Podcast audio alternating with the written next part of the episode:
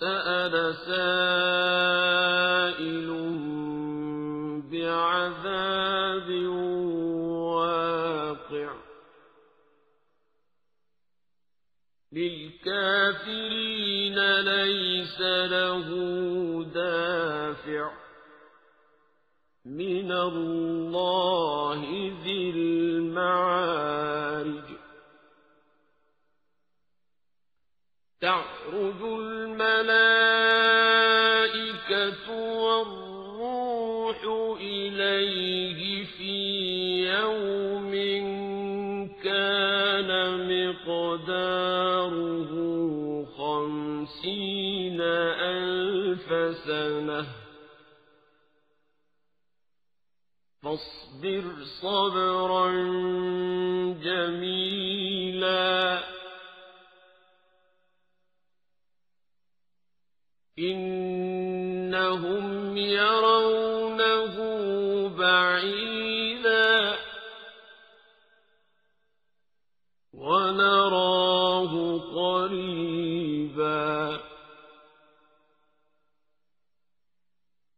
يوم تكون السماء كالمهل.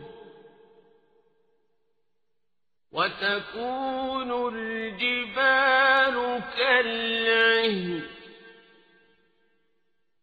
ولا يسأل حميم حميما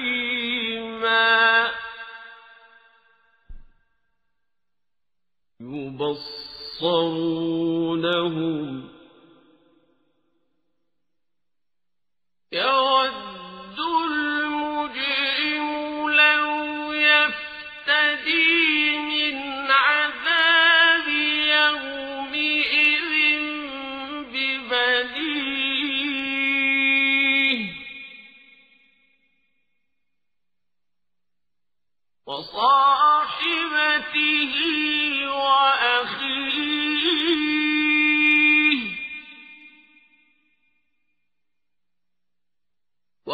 وفصيلته التي تؤويه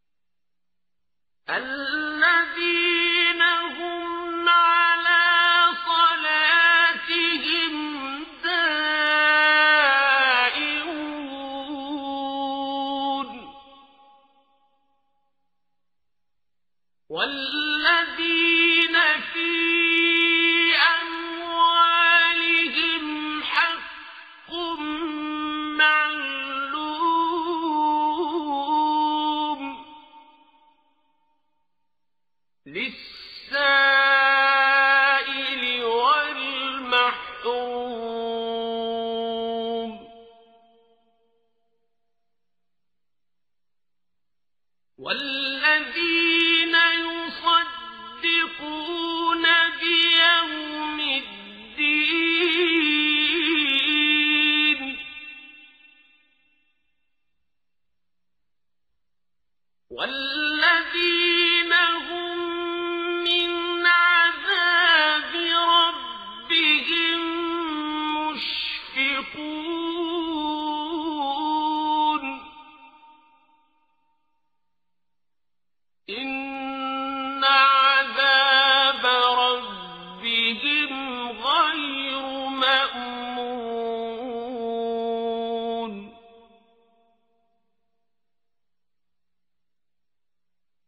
وال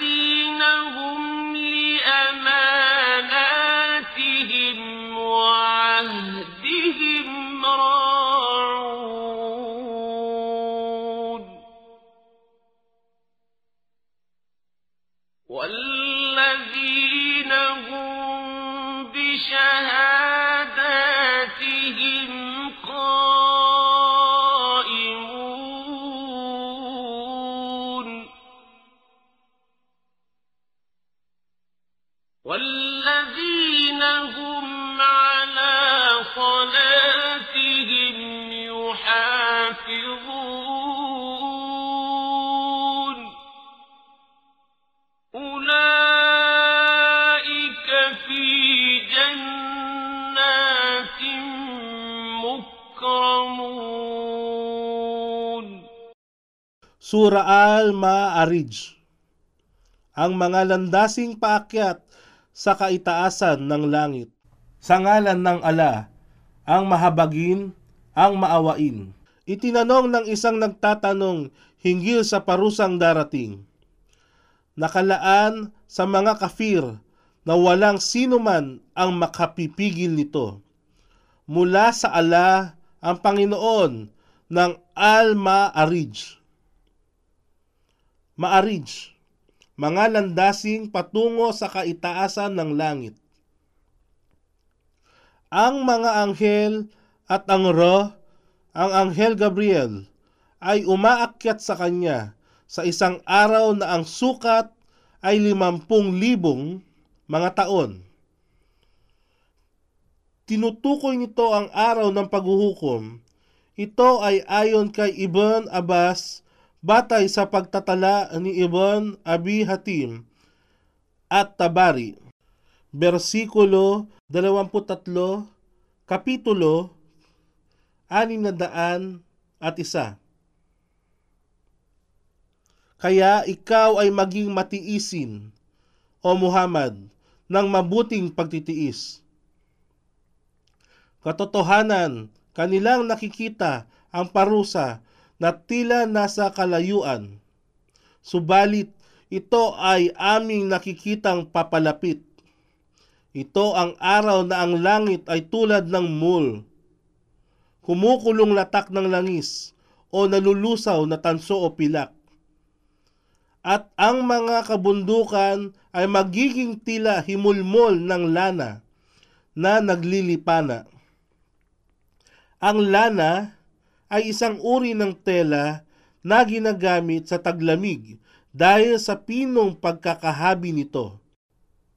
At walang kaibigan ang maaring mag-usisa sa isang kaibigan tungkol sa kanyang kalagayan. Bagamat sila ay nagkikita sa isa't isa sa araw ng pagkabuhay muli, walang sino man ang hindi makakikita sa kanyang ama, mga anak at kamag-anakan, ngunit hindi sila makapangusap sa kanila o humingi ng tulong. Ang mujrimum, mujrimum, sila ay mga taong kriminal, makasalanan, walang pananalig sa ala at itinatakwil ang lahat ng paniniwala tungkol sa kanilang buhay. Ay magnanasang ipagpalit sa sariling kaligtasan ang kanilang mga anak mula sa parusa ng araw na yaon. At pati ang kanyang asawa at kanyang kapatid na lalaki. At maging ang kanyang angkan at kamag-anakan na nag-aruga sa kanya. At maging ang lahat ng nasa lupa upang ito'y sakaling makapagligtas sa kanya. Isinalaysay ni Anas, ang sugo ng ala ay nagsabi, ang ala ay magsasabi sa isang tao na nasa impyerno na tumanggap ng pinakamababang parusa. Kung ikaw ay mayroong lahat-lahat sa mundo, kaya mo bang ipagpalit ito bilang iyong kaligtasan mula sa apoy? Siya ay sasagot, Oo, at saka ang ala ay magsasabi, Habang ikaw ay nasa gulugod ni Adan, tinanong kita ng hindi higit pa dito, na huwag kang sasamba kanino man bukod sa akin. Ngunit pinilit mong sumamba sa iba bukod sa akin. Sahi al-Bukhari, Volume 4, Hadith bilang 55. Kahit sa ano pa mang paraan, katotohanan, ito ang apoy ng impyerno. Kinakayod ang balat ng anit. Tinatawagan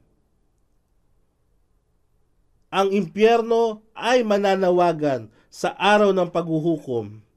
O kayong kafir, di nananampalataya, at kayong mga musyrik, mga sumasamba sa mga diyos-diyusan.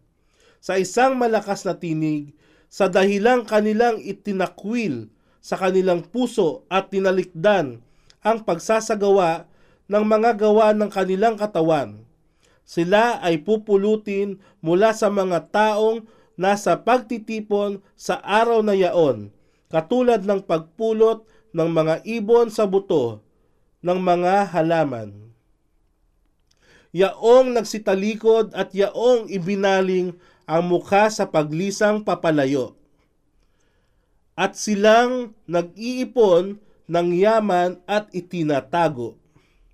Batay sa isang hadith, ang propeta Muhammad ay nagsabi, Huwag ninyong itago ang inyong kayamanan. Kung hindi, itatago ng ala ito mula sa inyo. Sahih Muslim, Volume 2, Hadith bilang 173. Katotohanan, ang tao ay nilikha na lubhang kapos sa pagtitiis. Lubhang nayayamot kung ang kasamaan ay sumaling sa kanya.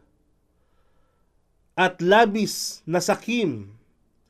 Si Abu Huraira ay nagsasalaysay na sinabi ng sugo ng ala, ang pinakamasamang bagay na nasa tao ay ang kanyang kasakiman, walang pagtitiis at kaduwagan. Kung ang biyaya ay dumating sa kanya, maliban niya ong taimtim na nag-aalay ng salaa pagdarasal. Isinalaysay ni Jarir bin Abdullah, nagbigay ako ng kasunduan sa sugo ng ala para sa mga sumusunod. Una, ikamat asalat ang magsagawa ng sala. Pangalawa, ang magbayad ng zaka. Pangatlo, at maging matapat sa bawat Muslim. Ang anyayahan sila sa gawang al-maruf, kabutihan, at pagbawalan sila sa gawang al-munkar, mga gawang makasalanan sa kawalan ng pananampalataya sa Allah. At tulungan sila at maging maawain at mabait sa kanila. Sahih al-Bukhari, Volume 1, Hadith 54 at ang kabanata nito bilang 45. Yaong nananatiling matyagang nangangalaga sa kanilang salaa pagdarasal at yaong sa kanilang yaman ay may bahagi bilang pagkakilala sa karapatan ang zakat. Na inilaan sa mga pulubing namamalimos at mga kapuspalad na hindi nanghihingi at yaong naniniwala at nananalig sa araw ng pagbabayad, paghuhukom, at yaong pinangangambahan ang parusa ng kanilang raab. Katotohanan, walang sino man ang makadarama ng kapanatagan na sila ay makaligtas sa parusa ng kanilang raab. At yaong nangangalaga, isinalaysay ni Saal bin Saad na ang sugo ng ala ay nagsabi, Sino man ang nangalaga sa nasa pagitan ng kanyang dalawang panga at ng nasa pagitan ng kanyang dalawang paa, aking binibigyang katiyakan ang paraiso para sa kanya. Sahih Bukhari, Volume 8, Hadith bilang 481. Ang isang Muslim ay nararapat na iwasan ang mga pananalitang walang pakinabang at ang paninirang puri. Dapat ding iwasang inumin o kainin ang mga ipinagbabawal ng ala at iwasan ding mahulog sa ipinagbabawal na pagtatalik, pangangalunya at pakikiapid. Maliban sa kanilang mga asawa o sino mang nasa kanyang kanang kamay o karapatan, sila ay hindi bibigyan ng anumang paninisi o panunumbat. Ngunit sino man ang magnasang higit sa hangganan, sila yaong mga lumalabag. Isinalaysay ni Anas, Ako ay magsasalaysay sa inyo ng isang hadith na aking narinig sa sugo ng ala na nagsabing, ang ilan sa palatandaan ng oras, araw ng paghuhukom, na yaon ay mga sumusunod. Ang kaalaman tungkol sa relihiyong paksa ay mawawala. Ang kamangmangan tungkol sa bagay na pangrelihiyon ay laganap. Ang bawal na pakikipagtalik ay mangingibabaw. Ang pag-inom ng alak ay magiging karaniwan na lamang. Ang mga lalaki ay magiging kaunti at ang mga babae ay dadami sa bilang na halos ang limampung babae ay mapangangalagaan ng isang lalaki. Sahi al-Bukhari, Volume 7, Hadith bilang isandaan limamputwalo. At yaong tinutupad ang kanilang mga pangako at mga kasunduan. May tatlong katangian, palatandaan ng isang mapagkunwari. Kung siya ay magsalita, siya ay nagsisinungaling. Kung siya ay mangako, hindi siya tumutupad. Kung siya ay pinagkakatiwalaan, siya ay nagtataksil. Fa Albari, versikulo 1, kapitulo 11 at yaong matatag na pinaninindigan ang kanilang mga panunumpa o pangako at yaong pinangangalagaan ng buong ingat ang kanilang pagdarasal. Sila yaong pinangarangalan, mananahan sa mga hardin o paraiso ng walang hanggang kaligayahan. Fama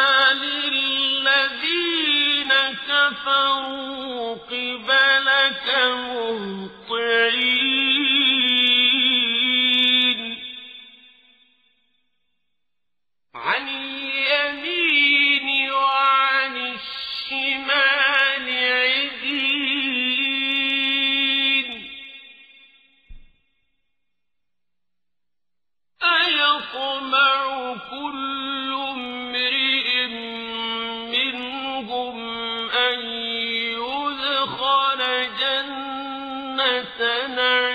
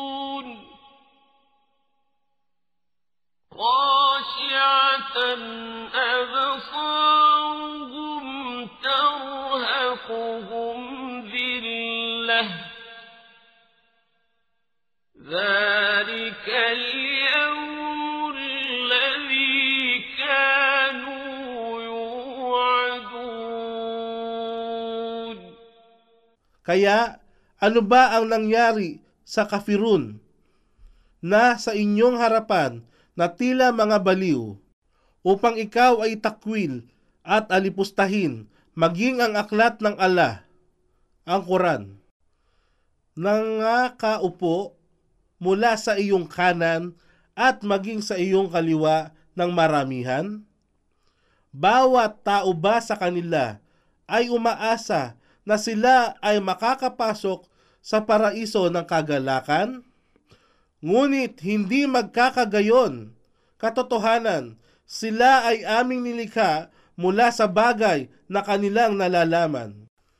Ganap na nalalaman ng tao kung saan siya nilikha. Siya ay nilikha sa tubig, similya na tumutugon mula sa pagitan ng kanyang gulugod at tadyang. Tingnan ang sura, versikulo 86, kapitulo 5 hanggang 10. Kaya isinumpa ko sa Panginoon ng bawat dulo ng pagsikat at paglubog ng araw sa silangan at kanluran. Katiyakan, kami ay may kakayahan upang sila ay palitan ng ibang nilikha na kahihigit kaysa sa kanila at kami ay hindi madadaig. Iniisip ba ng tao na sila ay hindi kayang hikaing muli ng ala? Katotohanan, ang sabi ng ala mula sa sura, versikulo 75, kapitulo 3 hanggang 4.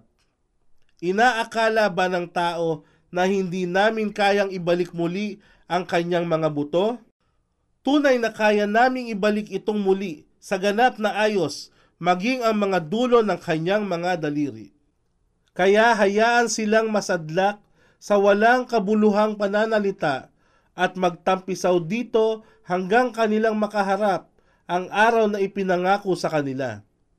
Sa araw na yaon, sila ay nagmamadaling magsilabasan sa kanilang mga libingan na parang sila ay nagmamadaling patungo sa iisang layon.